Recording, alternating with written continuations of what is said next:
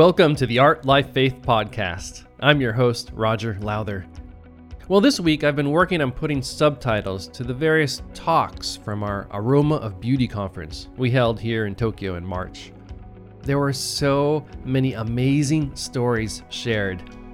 And although it was all in Japanese with subtitles, soon you too will be able to watch and hear them. But I want to take this time now to share one of these stories with you in this podcast. It's really exciting to me how God shows himself through all the art and culture of the world. And through the story of the tsunami violin, I was once again reminded of this. I've briefly mentioned the tsunami violin in a number of podcasts in the past, but this time I want to go deeper and pass on to you some of the things that Muneyuki Nakazawa shared in the conference. This tsunami violin was made from debris in the disaster area. When Nakazawa san first visited the disaster area and saw the wood everywhere, you know, every wooden structure destroyed, every tree knocked down, and walked through it with his wife, she said, You know, this isn't just debris. This wood is fragments of people's lives. They represent hopes and dreams. Can't you make a violin from that? Well, of course, Nakazawa san loved the idea and set out to do exactly that. He calls himself the violin doctor. His role is to fix and heal broken, sick violins, but he also makes new violins. And he was given a small piece of wood from the Kiseki no Ippon Matsu, the miracle pine tree, the only tree left standing in a beautiful grove of 70,000 trees. Every one of them was knocked down but one by the tsunami that hit the city of Rikuzen Takata. This tree was a special image of hope. People thought, that tree's still standing, I can too. Even when it eventually did die from salt left in the soil by the wave, it continued to be a symbol of hope. I tell a lot more about this story in my book, Aroma of Beauty. So, Nakazawa san was given a small piece of wood from this tree after it died and wanted to do something special with it. The sound post, the konchu in Japanese, literally means spirit pillar. I think that's a pretty cool name. I mean, sound post, boring. Spirit pillar. It's like out of some fantasy novel or something. Here is Nakazawa san talking about it in the conference. でその昆虫というのはそのバイオリンわずか小さな柱なんですけれども魂の柱と書きますそしてそれを立てなければこんな音になってしまうんですねあの命がないよ、でもそれが立った時に初めて You can watch the rest of that clip with English subtitles in the show notes for this episode. Here, Nakazawa san is talking about how without the sound post, without this small piece of wood, the violin is dead. But with it, the violin comes to life. It sings like it was meant to. It really is the soul of the violin, the pillar, the foundation. And listening to Nakazawa san talk, I couldn't help but think of the Spirit of God and of Christ. There are just so many levels of meaning here.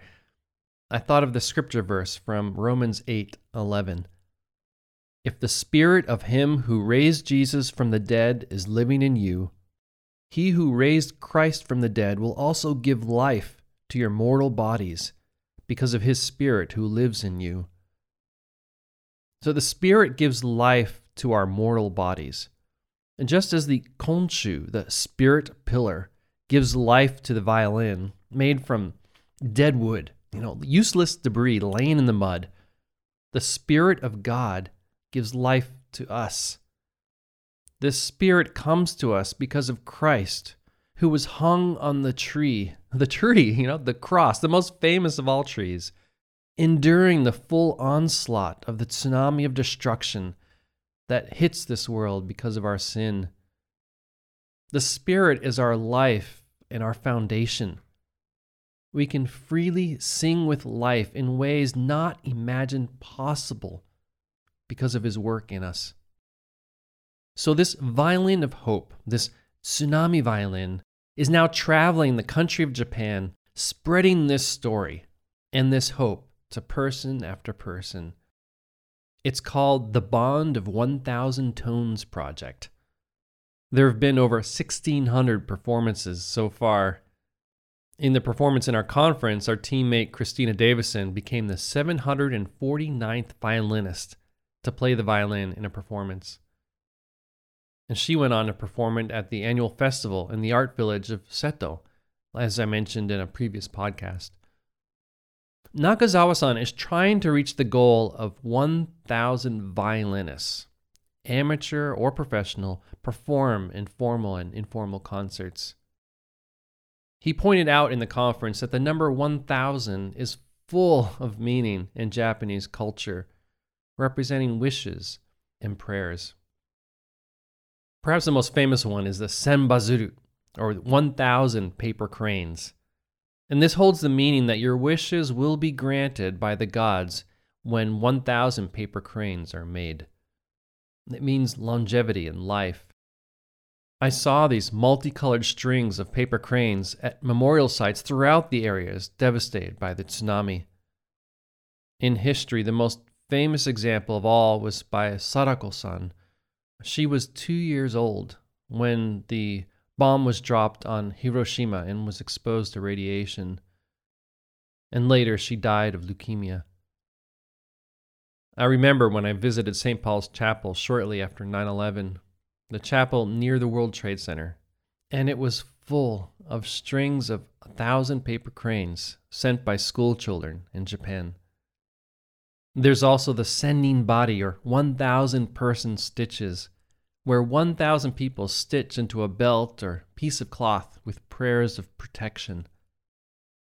After the tsunami, I remember reading about the 311 Portrait Project by photographer Nobuyuki Kobayashi. His goal was to take 1,000 portraits of people in the disaster area. At that time, all the pictures people owned were washed away in the tsunami.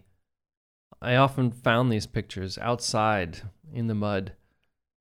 Kobayashi san wanted to help people build new memories by taking new portraits and giving them to them. Sometimes he would have school children write notes of encouragement on the back first.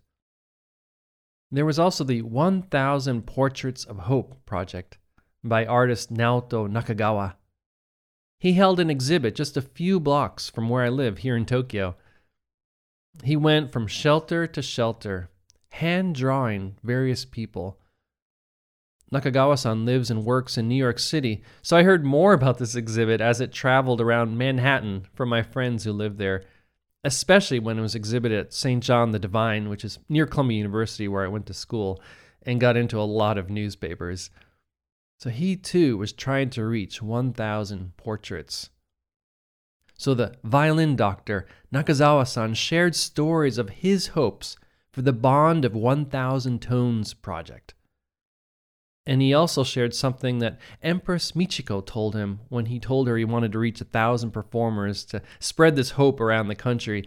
And she said, People forget so easily, so go slowly, very slowly. If you send out this music, these tones, to just even one person, then they'll remember. It's so cool that this artist got the endorsement of the imperial household to pursue this project. I'm just so excited how God is bringing hope to the people of Japan. After such a terrible disaster, it was hard to find the light. But the lessons we learned then are just as applicable now for all of us around the world during the spread of COVID 19. We're enveloped in darkness. People are lonely and isolated. We have to hide our faces from one another with masks. We're afraid to even get near each other. Entering someone's home or a church is a place of fear, and it's impossible to see what'll come next. But this bond of a thousand tones shows us that we're not alone. We're surrounded by community. The tsunami violin, born out of disaster, provides just one more way to bring us together. It's just one more example of how the arts builds community and can build the church. Pointers to Christ are everywhere in the world around us. We just need more and more Christians to talk about them and point them out, to praise the good and beautiful things we see in this world, and show how it makes us think of Christ. And who knows, God may be calling even you to bring these conversations to a foreign land. This is Roger Lowther, and you've been listening to the Art Life Faith podcast.